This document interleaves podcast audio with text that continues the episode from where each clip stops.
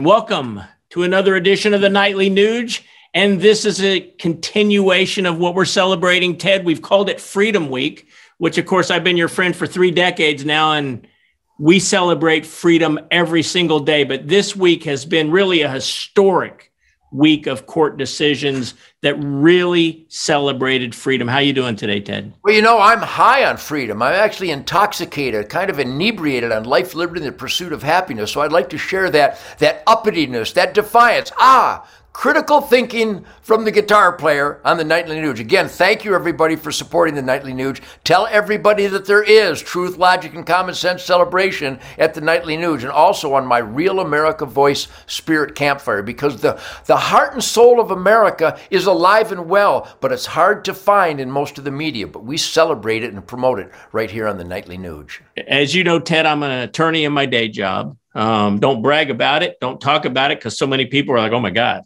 And even you, I've heard you say many times you don't like attorneys with one or two exceptions. And I hope I'm one of those exceptions. But there's actually three. Yes. this has been an interesting week. And I want to talk about this case that came out of New York. Um, basically, the case was not the non human rights project. Let that digest. The non human Rights Project versus the Bronx Zoo, and they filed a writ of habeas corpus. And they wanted to get an elephant named Happy freed from the Bronx Zoo. And so, before I get your take, Ted, I think we ought to tell the folks at home what a writ of habeas corpus is. The Constitution allows a writ of habeas corpus, which is a pleading to get a prisoner in front of a judge to determine whether he should or should not be confined.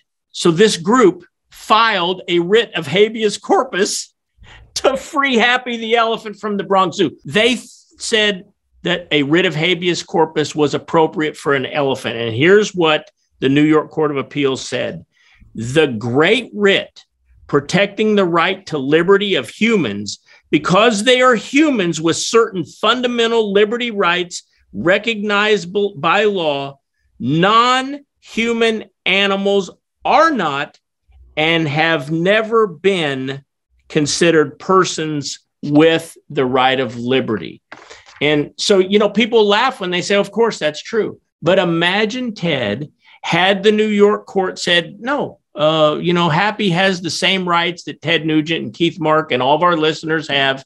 He's to be freed there would never be any more hunting in America because happy the bear, happy the cougar, happy the pheasant, happy the deer, happy the fill in the blank would all be protected under this type of logic that these, I mean, I'm going to just say goofballs think. So another, Ted, out of New York comes another court case that gets stamped with the nightly Nuges freedom wins.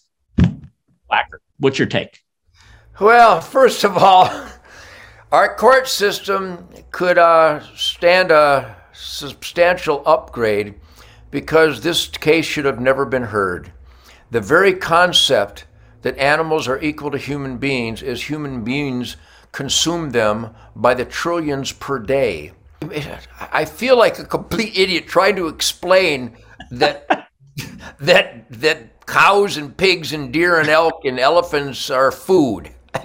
Renewable food. And I guess I could summarize it best because I have a good friend who's over in Botswana right now. And when they did ban elephant hunting based on the lies and the scams of ignorant, dangerous, uh, dishonest people that elephants need to be protected, the elephants were protected to the point where they devastated the habitat, and the Chobe bushbuck was almost exterminated because the elephants ate all the strata of habitat that supported all that diverse wildlife. But then they finally got their head out of their ass and they opened the elephant season back up, reduced the herd within the carrying capacity of the habitat. The natives and the villages and the communities got that precious very important critical protein from the elephant meat, just like the kudu, just like the zebra, just like the wildebeest, just like the lion.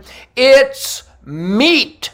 And if you don't harvest the surplus, they will overrun their habitat and destroy everything. And the evidence to this scientific reality is overwhelming unless you intentionally hide from it. So, yes, the guitar player will confirm that elephants don't have rights. Man has responsibility to manage wildlife to stay within the carrying capacity of their habitat so that all the wildlife and all the flora and fauna is in optimum healthy conditions based on the annual season of harvest to reduce the numbers so that the land and the wildlife and the earth is balanced. Just yes. a little update from Uncle Ted, the guitar player. And I want to say a special thank you to our friends at Protect the Harvest because it was their efforts yes. that got in the midst of this. Think about this, Ted. Um, you have dogs, Coco, Sadie, uh, Happy. Yep. And if your neighbors uh, were part of this non-human rights project, they file a writ of habeas corpus and says you got to release your dogs. Um, what about if the non Human Rights Project had their way. You're a pig farmer, they file a writ of habeas corpus, and all of your pigs go free. Cattle ranchers, I mean, it, this is so absurd. And the fact that they actually won at a lower court is embarrassing in and of itself. But my hope, Ted, is that as we continue this Freedom Week theme with conservative, common sense, freedom based values have won across the board this week. This is just another example of that. And I sure hope this, this trend continues. And you, you tell us how we can ensure this trend continues by actually getting together and doing something. Well, if you really respect wildlife, if you really revere the biodiversity that brings us quality air, soil, and water, thanks to the annual harvest by hunters, fishermen, and trappers who save that habitat where quality air, soil, and water comes from healthy, balanced, well harvested habitat, if you want to join us, come to hunternation.org. It isn't really about hunting, but it's about truth, logic, and common sense and freedom, especially the resource stewardship responsibilities of we, the people in the United States of America, where there there are more deer, more turkey, more geese than ever in recorded history, more black bears, more cougars in America than ever in recorded history because hunters stepped in, stopped the unregulated marketing slaughter, and, and implemented scientific regulations for sustained yield to manage healthy habitat and healthy wildlife. If you want thriving biodiversity and wildlife, come to hunternation.org and vote those values and make sure that our elected employees represent those values. You know what, Ted? What a great week to be an American. What a great week to be on the side of freedom and all that you and I are doing every single day with Hunter Nation at hunternation.org and Hunt the Vote at huntthevote.org and all the political things that you and I are involved in. And it's days and weeks like this that makes me take a step back and say, you know what?